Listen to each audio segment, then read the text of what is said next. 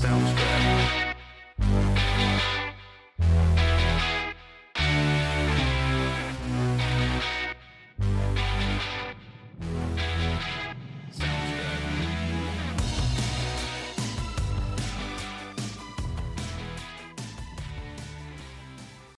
now join Tucker Carlson and his speech at the Turning Point USA Political Action Conference in West Palm Beach, Florida, already in progress. Like, what? Shut up! If the answer is shut up, or if the answer is to accuse you, an American citizen who loves your country, whose ancestors fought to defend it, of disloyalty to your country by people who care not at all about the United States? It's too much. It's just too much. It's too outrageous to stand. But what I will tell you, if you want to know what really, really matters, to them and to you and to the future of the country, consider the things that you are not allowed to say. I noticed this right after January 6th. I'll never forget it as long as I live. As a very literal, not super quick, not highly clever person, I was completely content to believe January 6th was what it looked like to me on TV, which is a bunch of angry people who thought the election was stolen from them, who, who appropriately went to confront the people they thought stole it. So like George Floyd gets killed and all of a sudden they loot Foot Locker. What did Foot Locker have to do with it? I will say, in Republican primary voters' defense, they're mad at the Congress. They went to the Congress. They didn't loot any liquor stores. They just went right to the source. That's true. It wasn't like, oh, they stole the election from us. Loot Macy's. All right. But anyway, so I saw this and I was like, yeah, okay, it was people super mad. They thought the election, I mean, this was January 6th, so like, it was, uh, you know, it took a long time for me to figure out what happened, just being honest. I think I'm just too old, and so it's like hard to notice when things change, like certain assumptions you have, like, yeah, of course it's on the level. They wouldn't actually like subvert an election. And someone very smart said to me, really, people kill each other over insurance claims? Uh, this is running the world. like, what wouldn't they do? Oh, right, good point. Um, anyway, but I, I just kind of didn't think too much about it. Like, I'm definitely opposed to vandalism. Anyone who breaks windows is not my friend. I hate that. Have you ever glazed a window? You ever put in a window? It's really hard. I mean it. If you don't think it's hard, try it. You get the size wrong, it doesn't fit, little pins in, it's, it's ridiculous. It's like, a, it's like an all-day affair to replace a divided glass door. Anyway, so I don't like that at all. And I said that I don't like it. And within like about an hour, I heard people say, well, that was a racist insurrection. And I was like, really? I didn't, I didn't know race had anything to do with it. I heard one person say a word about race, and an insurrection, call me literal, is when armed people try to overthrow the government. That didn't seem to happen either. So I just uh, pretty innocently said, you bad, probably not a racist insurrection. What? Shut up! Racist insurrectionist? and I remember thinking, well, you know, obviously people are feeling heated. Like in a week or so, when, you know, the emotional devastation of this second 9-11 slash Pearl Harbor wears off, people calm down and come to their senses and you can have like a rational conversation. Trip West, I see you in the front row. Um, sorry, just saw a friend of mine sitting right there. We can have like a rational conversation about what this actually was and why. And at a certain point, because I really believe in cause and effect, someone will say, well, why were these people so mad that, you know, none of them had criminal records? They were like grandmoms with diabetes and like a lot of debt. They're the least powerful people in our society, like legit the least powerful. And why were they so mad? Like, why did they take the bus from Tennessee to go jump up and down in front of the Capitol? Like, something probably had better things to do. And then maybe if they think that the election wasn't fair, we will sit them down in a very calm, rational way and be like, I get it. We said that Biden won by 81 million votes. That's 15 million more than Barack Obama. It seems like a lot, considering he didn't campaign and he can't talk. You know, there was just something about him. It was that magic, and you know, maybe you didn't feel it. It's like pistachio ice cream. It's not a flavor for everybody. But the people who like it really like it. 81 million. So settle down. And by the way, we have the source code in the voting machine software. And we've looked at it. And it's totally on the level. We've double checked. We wouldn't let like an electronic voting machine hide their software from us. Like never do that. And the Dropbox is like totally monitored by law enforcement, and every person who voted had to prove he was who he said he was with a government-issued ID. Like, settle down. And I would have said, fair enough, because I want to believe in our elections. Who doesn't? And in fact, the people at the Capitol on January 6th are exactly the ones who most want to believe in our elections. Ones who carried the pocket constitution. How many CNN anchors like deeply believe in the American political process? They put you in a camp if they could. Shut up. They have no interest in the process at all. But the people who really believed in it were naturally the most shocked and the most upset to believe it wasn't real. But anyway, I thought we would have that conversation at some point. You know, I never supported and I will never support vandalism, period. But I did think, well, maybe the upside, this, Ashli Babbitt's killing, clearly in retrospect to murder, um, you know, it'll amount to something. We can have a national conversation about this. And I'm completely for national conversations. But every year they promise us a national conversation. Well, on race. No, we need a conversation on race. Okay, shut up. Okay. National conversation means no one's allowed to talk except the people who called for the national conversation. And they never stopped talking. Anyway, we never had any conversation about that. In fact, anyone who tried was deplatformed, debanked, basically hounded out of public life in America, bankrupted, in a lot of cases put in jail. Yeah, fired. Oh, hey, hey, hey.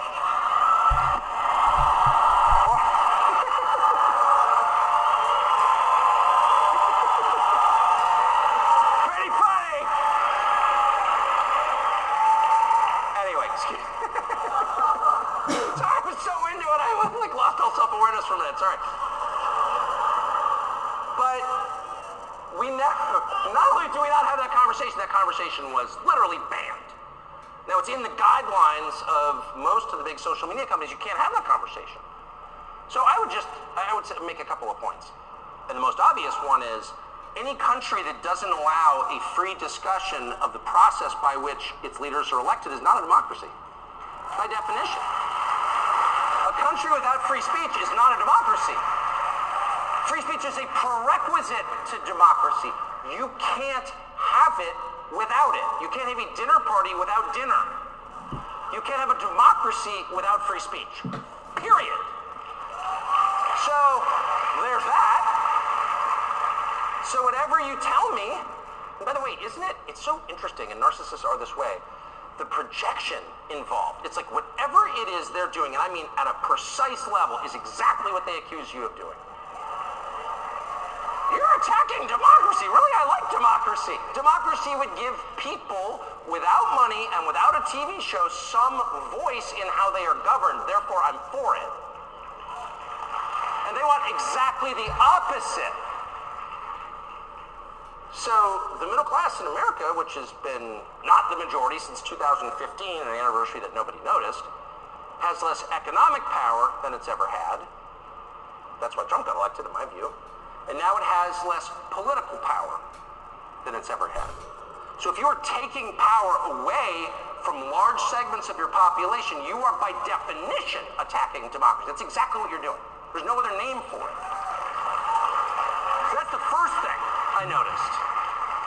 In the name of defending democracy, we took away the things we need to have democracy, which is our core freedoms guaranteed in the Bill of Rights. Just as in our war for democracy, we are supporting a government, paying for the entire government that has banned opposition parties, put opposition leaders in jail, shutting down free speech, now shutting down an election, and putting dissident priests in prison. It's such a democracy they don't have elections anymore. That's how pure a democracy it is.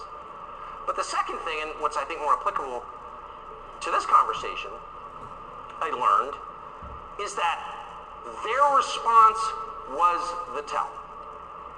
If you want to know what they care about, if you want to know what's important, Listen to how they respond when you say something unapproved about it. So if you were to, I don't know, write a post on Facebook tonight and say, I think Papua New Guinea is the most powerful nation in the world, you would get not a single response other than someone's been smoking weed again. No one would. It's like demonstrably untrue. That's why the flat earth people have been able to cruise beneath the radar for so long. Because they're, and by the way, I'm not discounting that possibility for the record in case any are here. Because I am an open-minded man. Present me the evidence of its flatness and I will amplify it. But the point is, when something is clearly or very likely untrue, it poses no threat to anyone. What's scary and what will elicit a response are true things. No one is punished for lying. People are only punished for telling the truth. You could literally, you could literally wake up tomorrow, move to the Bahamas, start a fake cryptocurrency, defraud a million investors around the world of dollars. I'm just saying you could do it, and I'm not recommending it. Note to the SEC, not recommending it. But you could do that, and you could get caught. People might have like a balanced view of you. He's really smart, good guy, got a little over his skis, as we say. But like, I'm not gonna hate on him. Right? We all make mistakes. Like, who here, raise your hand if you haven't defrauded a million investors with a fake cryptocurrency. Okay, there are some. There are some. You cast the first stone then. Those kinds of crimes, which is to say actual crimes, like burning down buildings, impoverishing people, starting totally counterproductive wars we can't win that kill a lot of our citizens, leaving the border open so 7 million people can walk across. Those are not small things. That's like, all like forgetting to fold your napkin correctly at Thanksgiving. Those are like actually kind of world historic crimes. Never punished. What are the crimes that are punished? Thought crimes. Thinking the wrong thing, having the wrong beliefs, saying unapproved words. And those words are always true. They are always true. So when you hear somebody, and by the way, it's so hard to know what's true. I mean, often, to the extent I ever talk to people, which is fairly rarely, um, uh, no, but like, you know, going through an airport I hate the news. It's all so dishonest. Where do you get your news? And I always try to be honest and say I don't get any news. I don't read any news. Are you joking? I haven't had TV in like decades. I wouldn't read the New York Times at gunpoint. I don't want that in my head. Do, do you know what I mean? It's like worse than porn. It's horrible. And it's just bad for you. Know, you don't don't put untrue things in your head on purpose. So how do you know what's true? Well, that's a great question. And in fact, it's like the only que- the only question really in life. And the honest answer is you can't really know because you're not God. So I I think it's super important to approach everything with the requisite humility, acknowledging that these things are very complicated and you can't really know. And at some point, probably the second you die, you will know. And that's definitely the upside of dying, in my opinion. But in this life, you can't, and you're never going to, and you're a lunatic if you think you can imagine the future or divine the precise truth about anything. Because you can't. And by the way, anyone who thinks he can is likely to become Mussolini. Like, that's a bad path.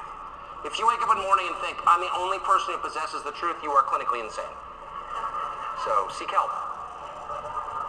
But within the the bounds of our abilities as people, you can get pointed in the direction. Where's the North Star? You, you can get there. And how do you know? And it's really simple. Who are the thought criminals and what are they saying? What are they saying? They're saying crazy things like the water's turning the frogs gay. what a crazy person. Let's make him pay a billion dollars. Water's actually turning the frogs gay. That's true. Turns out. Years later, they tell us. Turns out it's true. Yeah, it's actually true. Um, I, I'm not, you know, I'm not endorsing any specific person's theories about anything. But I am telling you that the people who censor your words and thoughts have a, this is one thing I'll say about them, they have a very precise and well-calibrated sense of what's important. They know. These are not frivolous people. They can smell like your dog can smell. Like your parents can smell in high school if you smoked a Marlboro. They know what's important. They don't waste any time in the unimportant stuff. And so I would honestly say a lot of the debates we have, and certainly a lot of the ones that I've engaged in, probably diversions from the things that really matter, honestly. And that may account for why every time I was out of the country last week and I came back and I was like, I've got a duty to be up on the news, read all these texts, and like everything I read is like a new height of insanity. I'm like, that's uh, that that is the Mount Everest of lunacy. It can't get any crazier than that at all. Breastfeeding men or whatever. You know, we're gonna we're gonna give back Nebraska to an Indian tribe that no longer exists. We're not doing that, by the way. Omaha's safe, but I'm just saying. Every one of these stories enraged me. And of course, that was probably the point. I do think, I really believe that the exponential growth of totally irrational claims by the other side, things that no sane person could, I mean, beginning with men can give birth, but there are a million of them. That these claims are actually designed to take people like me and send us off into a screaming fit so we don't notice that actually they're looting the country. I think that. I don't think that, I don't think there is a single member of Congress except like maybe the dumbest, maybe Ocasio-Cortez or something, but like but the but the but the normal ones or semi-normal ones. I mean, grading on a curve. I don't think there's a single Democratic member of Congress who cares at all about trans rights. I don't think there's a single one who thinks men can breastfeed because, like, not one in history ever has. Quite a bit of evidence to the contrary on that claim. I don't think they believe it. I really don't. And by the way, it, it's super important to push back against them and to call them crazy because they are. I'm not saying a retreat from these things at all. I'm merely saying if they throw a story in your face that's so nuts that you can only growl like a dog in response, they're probably doing that on purpose. And you should probably look around and ask yourself, what are the topics that no one's even pushing back on? What are the topics that their response is so ferocious that people are like, I don't want to deal with it? One of them is the war in Ukraine.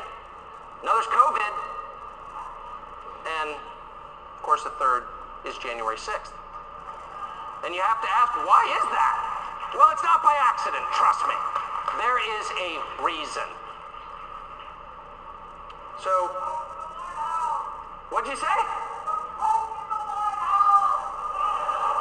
I don't know what, you know what, the thing about that story, it's just a mystery to me. No one was more shocked than I was. Are you serious? In the Biden White House, somebody left an eight ball of cocaine in was like, I said to my wife, that just doesn't, it's just not in character. You know? I just don't believe it. It's clearly a setup. I went right back to Marion Barry and I was like, somebody set you up. I'm serious. It was, you know what I mean? It was like, can I, I'll stop with it. That was my favorite story of all time. because it just explains all the behavior. It really does. I mean, I worked in the media business for my whole life, so I, I know what the behavior looks like. But it's like crazed and grandiose. I've got a plan. You're not going to believe it. It's unbelievable. It's going to totally work. What we're going to do is we're going to totally rearrange everything, okay? We've been doing things a certain way